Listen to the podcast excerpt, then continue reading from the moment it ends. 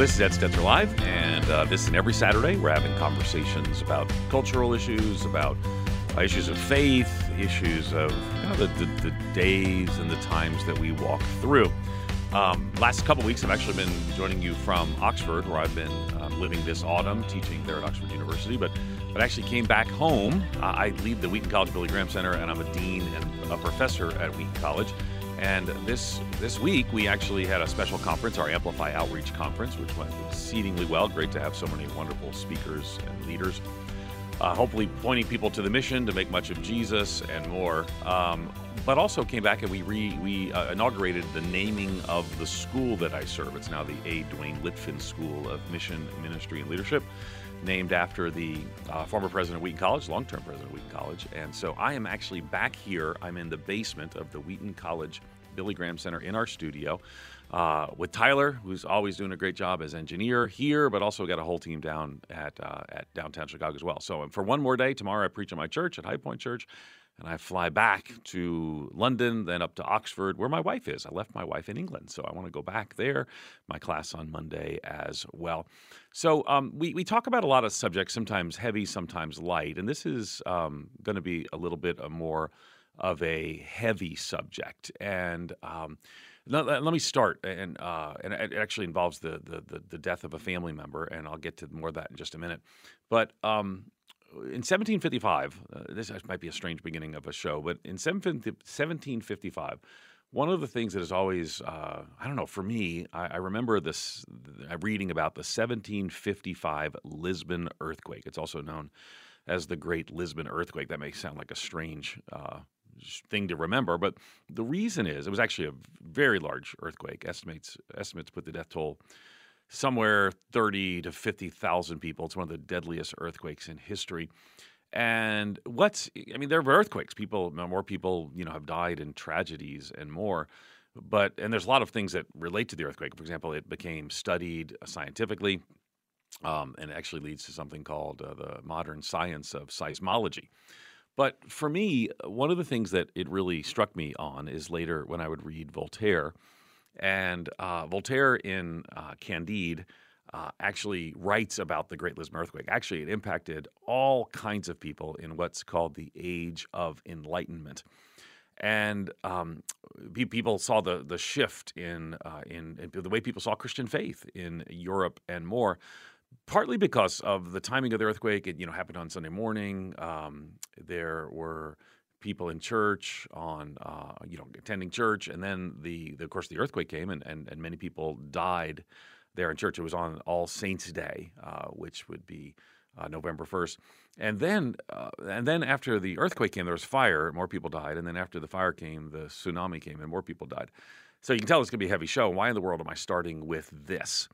So um, for for people like Voltaire uh, in, in Candide, it pointed to the reality that um, that maybe this is not the best of all possible worlds, which which in other words had to do with a, world where God was engaged and involved, supervising uh, what happens. You know, what if, if these bad things could happen, and, and you know, we we call this in theology theodicy. Uh, theodicy is is uh, really a thinking through of how bad things, evil things can happen in the world.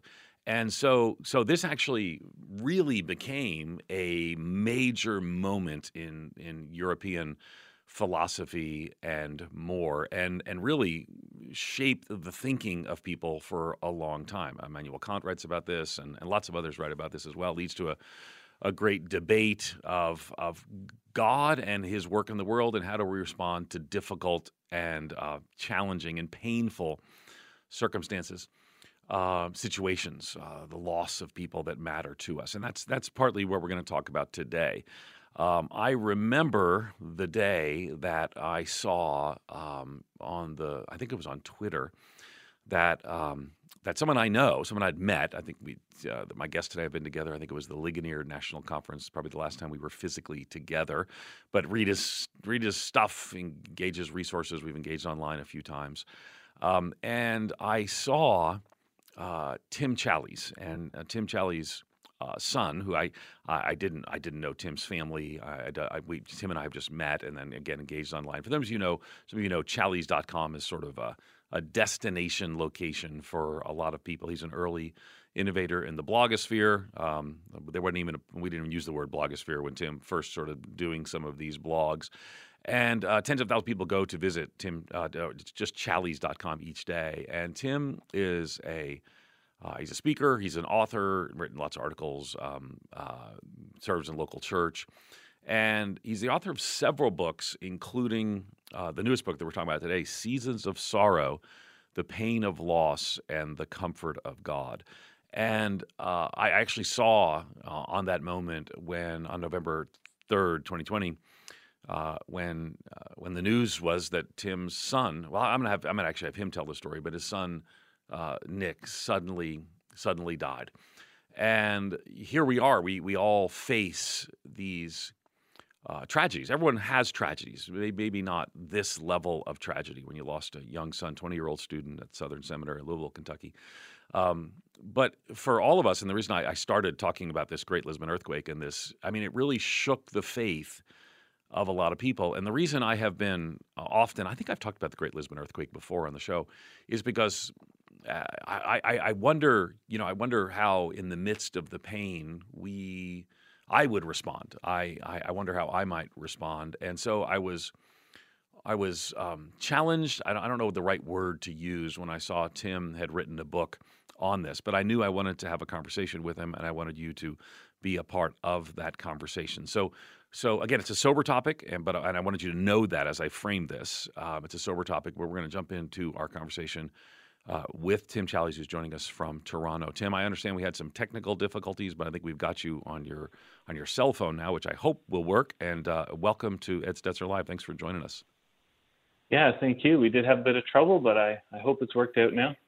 Yeah, it sounds good. And I, I, don't know how much you heard at the beginning. I talked a little bit about uh, theodicy and you know the best of all possible worlds and Voltaire. Probably, you know, a little more philosophical than was necessary. But but but but I, I think for for me the even the fact that we're having this conversation is, I mean, it's jarring to me. I can't imagine the pain uh, and the challenge that you went through. And you take and this, the book is, is it's a look at grief and faith and hope and and fear and and all of these things. So if you don't mind, tell us a little bit about the story of November 3rd, uh, 2020.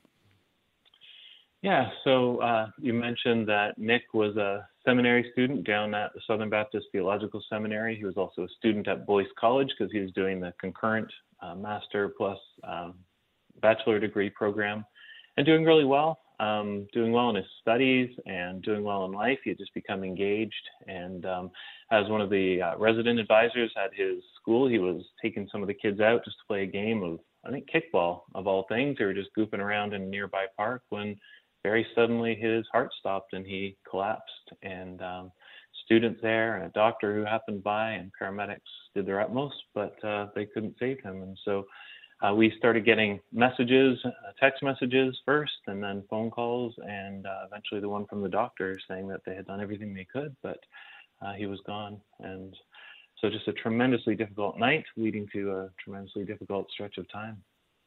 I can't imagine. I, and, and and you know, I guess for me, um, I, I, wonder, you know, as you, as you, write a book on this subject, you're a writer, you're a thinker, and I'm deeply thankful for the, I mean, the ways you've challenged me over the years. Um, but to come back to bring to this pain, to this painful moment, to this painful reality in a book, um, to share, you know, you share details and your pain, and then we're going to talk through those things. Why, why, why write on that? I, I don't. I just, you know, I, for me, I just think I don't know that I'd want to.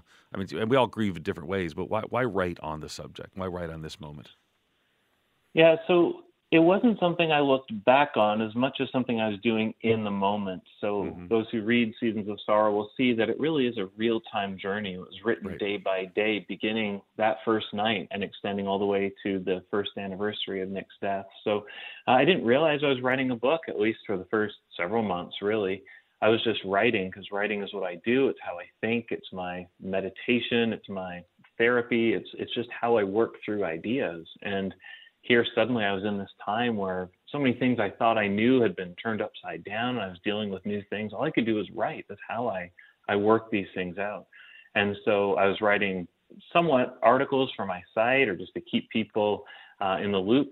Um, you remember at this time the, the border between Canada and the U.S. was functionally closed because of the pandemic, and it was a, a just difficult time to even be involved with people with family on both sides. So the, the writing was something I did just very naturally, and eventually I realized, well, this could probably be a book. Mm and and and I think when I mean again the real time nature of it, we're going to talk some about this when we come back as well. These seasons that you walk through, you teach, you touch on each season as well. And my guess is this is going to minister to a lot of people, and I want to invite them to engage in the conversation with us. The number is eight seven seven. 548 3675. Again, that's 877 548 3675. We're talking about seasons of sorrow, the pain of loss, and the comfort of God uh, with Tim Challies. We'll continue with your calls in just a moment. As believers in Jesus, we know our citizenship on earth is actually temporary, but the days can be challenging navigating a world in cultural decline. A.W. Tozer brings help and encouragement in his book, Culture Living as Citizens of Heaven on Earth. He tackles the how to of confronting and battling worldliness while we live in anticipation of heaven. Be better equipped to take on each day. Read Culture Living as Citizens of Heaven on Earth. Your copy is at moodypublishers.com.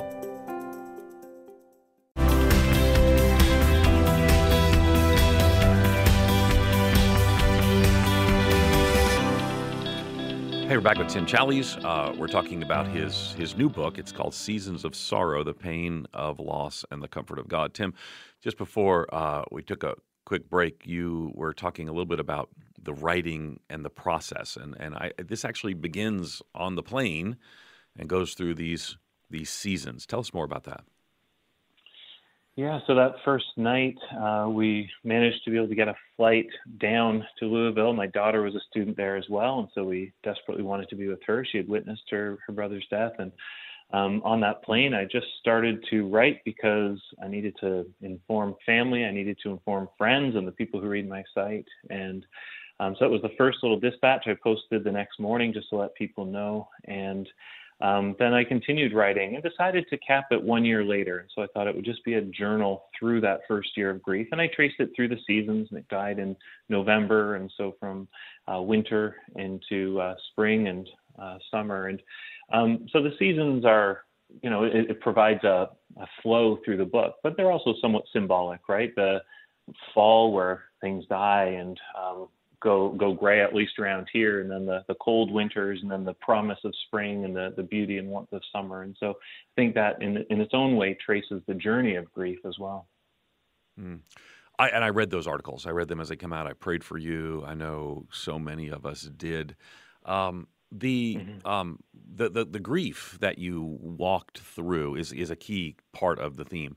But you actually refer to this as the ministry of sorrow, which we don't think of. I mean, we think of ministry as exhortation. We think of ministry as something other. How is it a ministry of sorrow? Yeah, we we had to think about this a lot, but um, you know, I come from that that reformed tradition of Christians where we love to talk about God's sovereignty. We we talk about it a lot, but usually we're talking about God's sovereignty in the realm of salvation, how God saves His people. But um, God's sovereignty extends over over everything, um, even matters of life and death. And so we had to, to grapple with the reality that Nick's death was God's plan. That Nick hadn't died by mistake. Hadn't, hadn't God hadn't fallen asleep or fallen asleep at the wheel. Nick had died according to God's plan. And once we reconciled ourselves to that, we could then begin to ask, well, what does God intend to do through this? Um, how can we really just grow in Christian character and grow in godliness and grow in love for God and service toward others through our sorrow. And so I'd say the ministry of sorrow is just what God calls you to when you've experienced sorrow. What are you going to do with that sorrow? Turn it outward into love and service for others and uh, to bring glory to God. Yeah, so so um, again, you're, you don't shy away from some of the issues of grief and some of the theological issues through this as well um, to articulate this was God's plan. You know, and people sort of think about this differently. You know, people write books and talk about why bad things happen to good people, and some would say, well, God can't help it. Some would say that the system is broken, and that's the brokenness impacts everybody, but God doesn't actively do it. I mean, there's all kinds of ways that people sort of struggle with how to articulate this, and you don't shy away from talking about this uh, in the understanding of the sovereignty of plan of God. Um, so, with that being said, um, did, did you walk through that and, and question whether God's plan was good, if that was God's plan? And how did you wrestle through some of those things? Of course, you have to start thinking about God's plan and you have to start thinking about whether that plan is good. But um, God's plans are inseparable from God's character right? The, a good God could not create evil plans. And so, if we really establish ourselves in the goodness of God, and like so many, you know, I, I heard that little phrase so often as a kid God is good all the time, all the time, God is good. And that, there's a simple little phrase that can go deep into the heart of a person to think God is always good. And so, if Nick passes away at a time I didn't expect, uh, we didn't foresee this in any way, how could I say that God has done something evil? If God was involved in this, if God permitted this, it must in some way be good, even if I can't see that goodness now. And so just reconciling myself to that and thinking, okay, well, how is God going to bring good from this? How I don't know that I'll see in this life, on this side of eternity, all that God has done, or even God's reasons. He doesn't necessarily give us reasons. What I can do is say, God is good all the time. I'm going to profess and proclaim that. I'm going to live like that's true and continue to trust and love and serve Him. Mm. Um, probably one of the reasons that I, I think a lot about these things, one of the reasons that both having on the show, but also beginning talking some about facing these difficult, painful situations is uh, having watched my, my sister died about the same age that Nick did of a, of a rare form of cancer. And watching my parents, and not just my parents, but me and everyone, it, it either seemed to drive people – um, away from God, um, or it drove people to God. Um, and it was, you know, it was very, very painful season. And and so, I mean, clearly in this journey for you, uh, it, it drew you to God. But I imagine that wasn't always a, a straight line. What was some of, and again, you write some about this. Again, the name of the book is "Seasons of Sorrow: The Pain and Loss of and the Comfort of God." Pain, the pain of loss and the comfort of God. Um, what?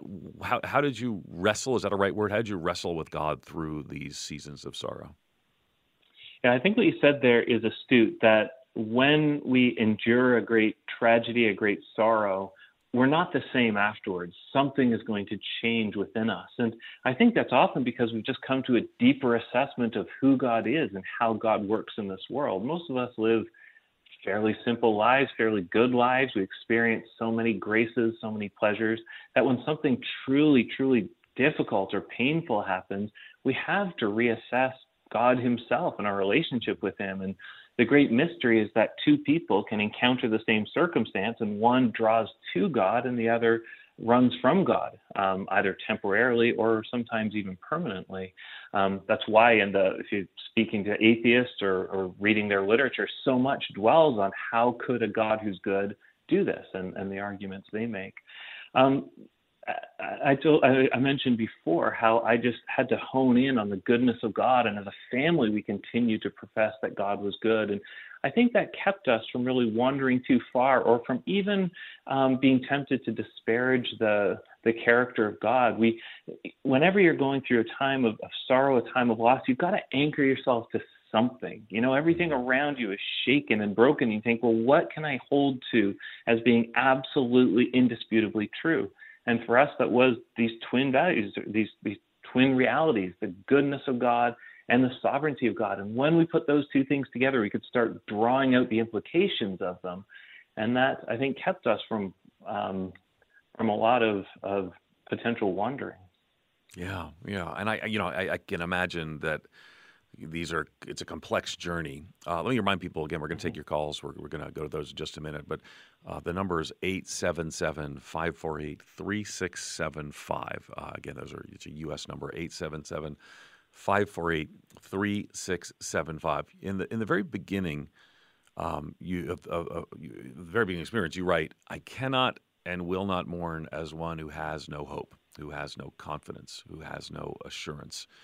And that, that moved me. Um, and again, even my sister was a follower of Jesus. And so we do mourn differently. How should mourning be different for those of us who are followers of Jesus who maybe lose someone who's a follower of Jesus, as Nick obviously was? I think there's a number of things in play. First, it's simply what we've been talking about. We acknowledge that God's hands are upon this world. So, whatever else we believe, we know this didn't happen apart from God's notice, apart from God's knowledge. And, and so that adds meaning to our lives. We, we can believe that God is up to something in this world. And that path sometimes leads through real difficulties and real trial, but we can still believe that God is God is doing something in this world, and we get to be part of that. And then, of course, we get to look forward in time to this great day when all will be made right and every tear will be dried. And I think at that time we can expect that God will explain some of this. Not that He owes us an explanation, but why wouldn't He explain many of these things in order to bring glory to Himself, just to show what He was accomplishing, to show what He was doing? Um, and so we grieve as people who are hopeful, hopeful that there's meaning and purpose behind these things, hopeful that, that good will come from it in one way or another, and hopeful ultimately that God will, will make all things right and all things well. Mm. I often say to people talking about grieving, and even our own, mentioning my sister earlier, is that God doesn't promise us all the answers. He does promise us Himself, and that mm-hmm. has to be enough. He is He is good uh, and he is gracious. Let's go to Ben in California. Ben, you're live on the air with Tim Challies. What's your question or your comment? Uh, hey, I'm grateful to be here with you guys. Um, can you hear me okay? Yes, please go right ahead. Can you hear me okay? Sorry about the delay there. Thank you. Uh, thank you for doing this today. It's uh, it's very timely uh, in my life, at least. I um, uh, my wife and I have been going through uh, something even just this week. We our daughter had developed a rare blood infection and um, subsequently uh, two days ago had to have open heart surgery. And uh, she's eight years old, and you know we've been watching her fight uh, for her life. Mm. And um, what Tim said in particular about keeping track of the things that God is doing on a daily basis has just resonated in my in my heart.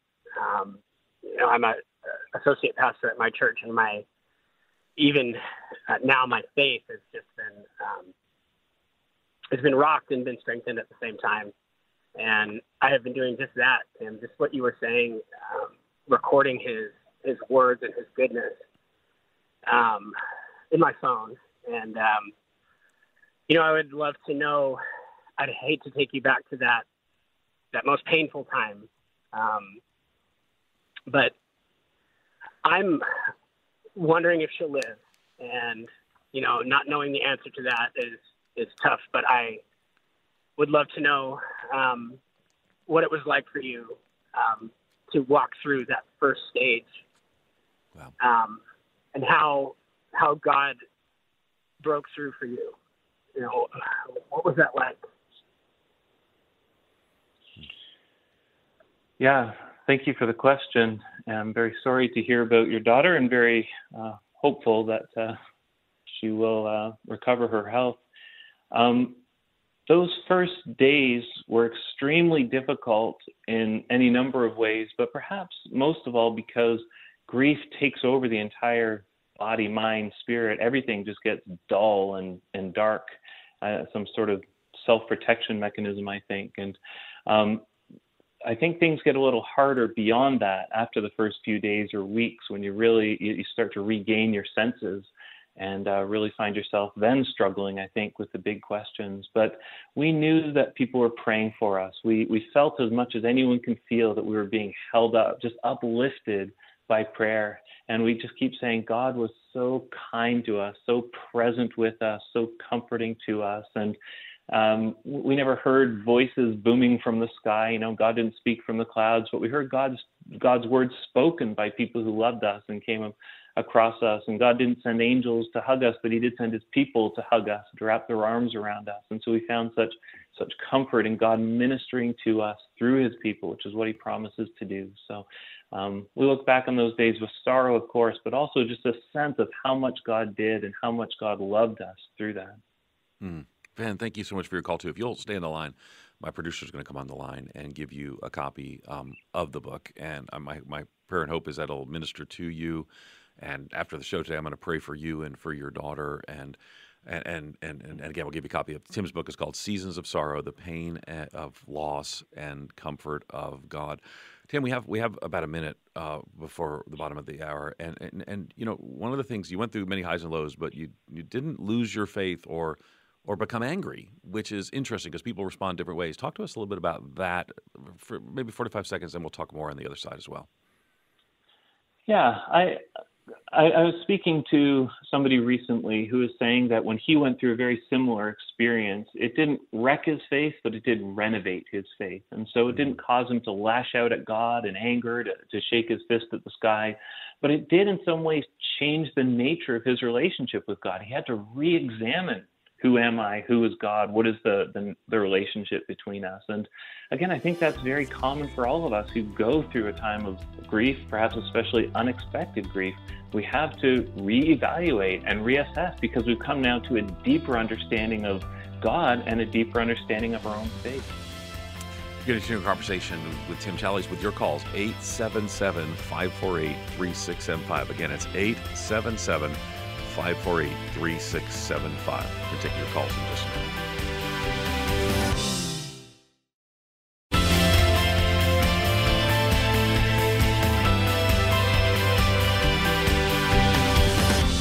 Hey, we're back. Ed Stetzer Live. I'm Ed Stetzer. My guest is Tim Challies. We're talking about his new book, Seasons of Sorrow, The Pain and Loss, uh, Pain of Loss and Comfort of God.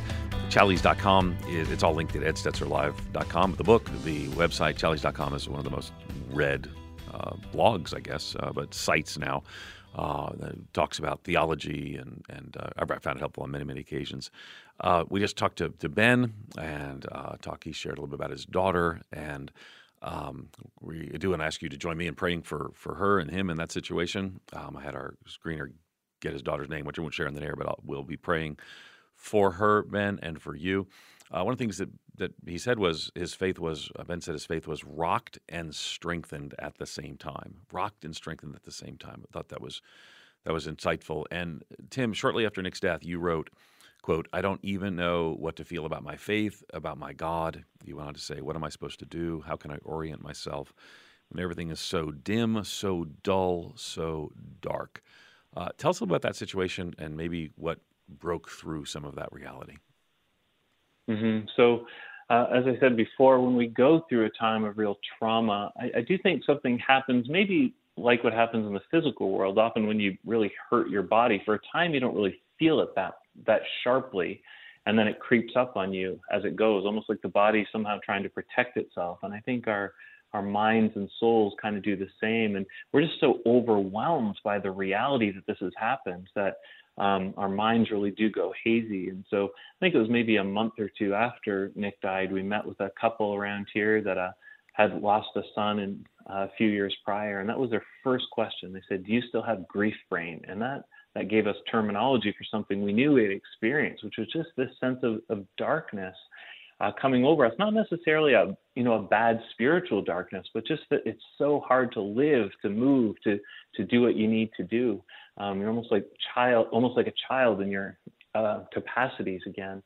And I think what what broke through a lot of that was simply the march of time that we just had to endure that, um, endure it by faith, of course, endure it prayerfully and with God's people comforting us and ministering to us. But sometimes in life, that's really what we're doing, just putting in the time and uh, allowing ourselves to to start to recover a little bit, while of course looking to the truths of God's word and, and His character. Mm. Again, um, Tim unpacks a lot of this in Seasons of Sorrow, the pain and loss, uh, the pain of loss, and the comfort of God. Let's go to Terry in Central Illinois. Terry, you're live on the air with your question or your comment. Go right ahead. Uh, yes, uh, I, I really appreciate your discussion. Um, I have a uh, I have three older sisters, and the middle one lost her daughter um, to breast cancer um, almost immediately after she graduated from college. So she was like 30, and this occurred in between the loss of uh, both our mother and then immediately after our father. Um, it it resulted in a, a, lot of bitterness with my sister and um, her son, who doesn't live close to her. Recently, they uh, did a posthumous award for uh, her daughter, and her son said he didn't believe in posthumous awards, so he refused to attend. And so both of them are still in a very dark space. Um, and I'm just wondering if there's anything uh, that maybe he could suggest as far as somebody like myself trying to help them not walk on eggshells every time her name is mentioned or have some sort of conflict over this. Um, I know that her son is he's totally he he grew up in the church, but he's totally rejected everything now, mm. and she um, probably wouldn't admit to that, but I believe she feels the same way. Um, mm. She's commented more than once if she walked into a church, it would probably collapse on top of her, wow. um, based on the way she feels now. Right. And uh, her daughter her her daughter was in a hospice for a while, and I mean, she had uh, the pictures of laughing Jesus and all kinds of things. So I mean, she was showing in every way her her belief, um, mm-hmm. and I, I just think they're stuck in that moment. I don't expect them to quote get over it, but right. I don't think they're they're going through the grieving process, and it's been, um, you know, quite a few years now. Um, so I, okay. I just I just felt compelled to call based on what I've already heard of what he has shared. That um, yeah. you know well, maybe your with your call is welcome, Terry. We we want to we want to give him the maybe the opportunity to, to respond. But I, if you'll hold on the yeah, line sorry. too, I want to I want to have my uh, producer come on and at, right after Tim answers, she'll come on and give you a copy uh, of Tim's book. So Tim, uh, a lot a lot of grieving and hurt there. That's caused some people to kind of walk away. Um, how do we help others grieve and move past that loss? Oh, it's it's so difficult, and I think I think we have to first believe that God is um, God is very kind and very gracious and very forbearing or forgiving. If we're going through these periods of of just being really downcast, we can turn to Scripture and find words that can guide us. We can turn to the Psalms. We can turn to uh, other portions and just find words that can help us express our uncertainty or help us ex- express just we, we, we don't know what's happened we don't know who you are god and um, so I suppose I might want to to speak to to someone like his sister and just try and guide her to some of that language, some of those words, and say, um, God's not running away from your questions. The Bible isn't ashamed of your questions. It's okay to ask these questions um, very sympathetically to say, we know you've gone through something truly, truly grievous.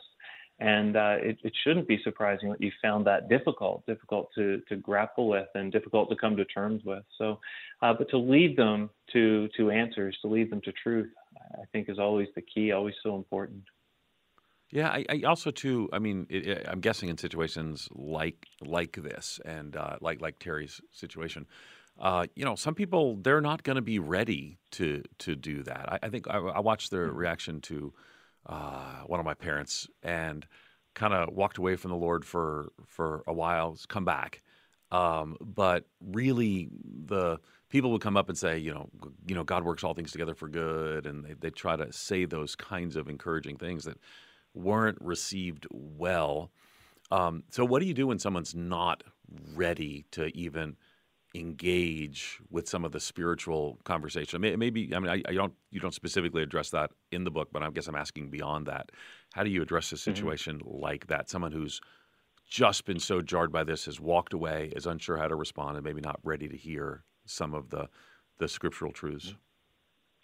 I, I think there's a distinction here between speaking doctrine and leading people to the to kindness, the person of our God. What, what the Christian faith offers that no other faith does is uh, God became man and entered into this world. He's the man of sorrows. He's acquainted with grief. And so without without having to give people theological answers, God works all things for good. God's sovereign, those sorts of things which are all true and good maybe we can lead people just to our God as He is, lead them to Jesus Christ, the man who stood outside the tomb of his friend and wept real, bitter, sorrowful tears. So when we when we know who our God is and we understand how He operates in this world, that He truly does sympathize with us, I think that can be tremendously helpful. And then on the flip side, I think for people who are receiving poor comfort at times when people are bringing the wrong thing, I think it can be a, a benefit just to take what you can from it and then just forgive those people um, for maybe bringing comfort that wasn't well timed or wasn't very nuanced. So I think if both are in place, we'll, we'll be able to give and receive comfort, and uh, the Lord will be graciously working through it. Yeah, our, our number again is 877 548 3675. We're taking your calls, talking with Tim Challies. His new book is Seasons of Sorrow, The Pain of Loss, and the Comfort of God. Again, 877 548 3675. Um, you talk a little bit about some of the moments of um, doubt and um, maybe uncertainty, anger, um, all those things that you walk through, and and and and you write at one point, it is it is God's ability and willingness to take that leaves me fearful. Um, what tell first? What does that mean? Do you still suffer that fear? How did you walk through that? Tell us more about that. I'm not naturally a very fearful person. Um, my wife would be much more so, and we balance each other out quite well that way. Um, so I've gone through life without spending a lot of time really fearing for what might happen, fearing the worst.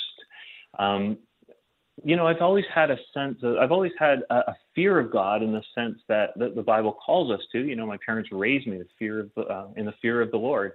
Um, and that's just assessing the difference between ourselves and God, little piddly human beings versus this majestic, great, eternal, omniscient God. And so, of course, there's a, a sense of fear there. But I found on the on the far side of this this loss, um, I was actually afraid of God in the sense of being afraid of what else He might call me to. So I really felt God had called me to this time of sorrow, this time of suffering.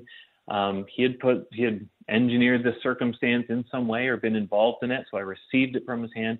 But I was afraid that he would do it again. And I think most people who have gone through some kind of a loss have that same sense, or for a time it sort of feels like there's a target on your back, and you're really afraid of how God may exercise His His sovereignty in your life, or how, what He may call you to do. And uh, again, I think that that sense is diminished over time, largely I think just through trusting in God, but also just through the passage of time. Time does heal, not every wound, of course, but it does uh, heal or soothe many of our wounds. Yeah, yeah, and you know the reality is grief is is is a multi-layered, multifaceted process that people kind of walk through differently, and I think it's a gift that yeah. you enable us to kind of walk through your grief with you. Um, you also talk some oh uh, about uh, ministering to uh, your wife and daughter your daughter at this time. And I want to I want to talk about that in in just a second. Again, let me remind people as well that we're taking their calls 877. We have one more segment left. 877 548 3675. And we come back, we're going to talk some about how Tim ministered to his family, his wife and his daughters during this really difficult time. Again, taking your calls 877 548 3675. All the links to the books and to Tim's uh, website can be found at edstetzerlive.com continue our conversation in just a moment.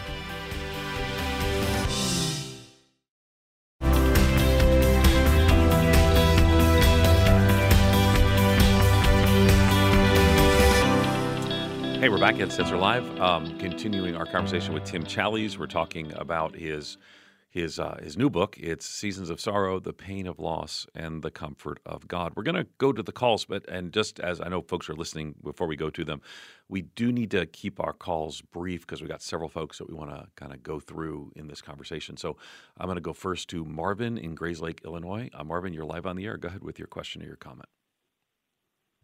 Uh, as I've been listening to the program, it, a lot of it's been talking about an uh, adult coping with a child uh, that uh, that leaves uh, that, that, the Lord takes before uh, before we think it should have happened anyway. I'd like to look at this from the perspective of a child who looks at the loss of an adult. my father died when I was nine years old and uh, he had led me to Christ when I was eight. He also led my two brothers to Christ. But when he died, I, my world was shattered. Hmm. But I grew up, had fairly normal life, and finally, uh, every once in a while, like I pop up. Why did God take take my dad so early? Uh, in a conversation with his oldest sister in Sweden, of all places, she told me you know, your dad was uh, pretty sick and sickly when he was a young child. My father was a Swedish immigrant. And all of a sudden, the Holy Spirit just kind of said, Hey, how long was your dad uh, here? Long enough to lead you and your brothers to Christ. And mm-hmm. since then, I have not had a major issue with it. But mm-hmm. the whole idea of how a child handles this is uh, a very long term issue.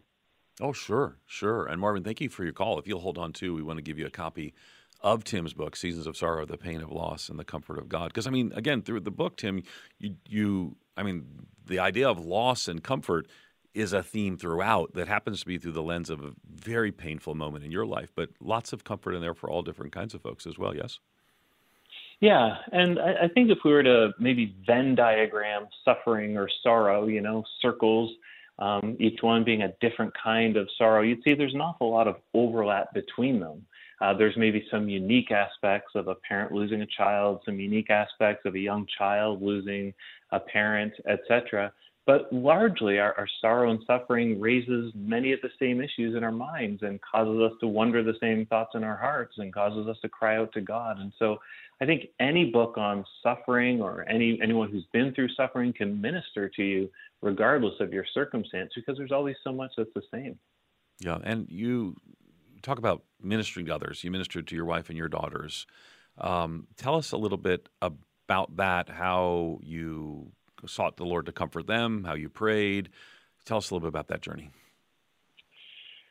Yeah, that it would be hard enough to go through a deep loss if you were the only one who was experiencing it. But of course, um, that's not the way we live. God connects us to other people, and so other people mourn and grieve with us. And harder still than going through a loss is watching the people you love the most go through a loss. And so there's this interconnected web of grief in a home when somebody dies where you're grieving on your own behalf but you're also grieving because your wife is grieved and your daughter is grieved. And and then you start to realize that everybody grieves in a different way. And so if we, we talk about love languages familiar terminology i'm sure there's grief languages as well in the sense that people express grief according to their gender according to their personality according to um, their maturity all sorts of different things. And um, that raises complications where um, you might think, well, because that person's not grieving in the way I do, that person's grieving wrongly. So we just need to extend such mercy and such grace to one another to allow us to endure this in our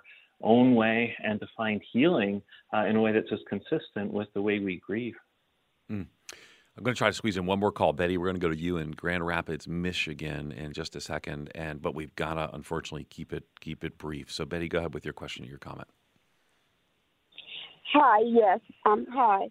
Um, calling because um, on July 2nd, 2021, um, my son lost his wife and all five children. Six people was killed on um, the highway in uh, Tonopah, oh. Arizona, by a car accident. Wow. So um, I'm still with God. know that God is good, but my son had not returned to church. He seemed to be like angry right now with God because he lost his wife and all five children, six people at one time. And I, I just want to know how to help him to, you know, to just continue on.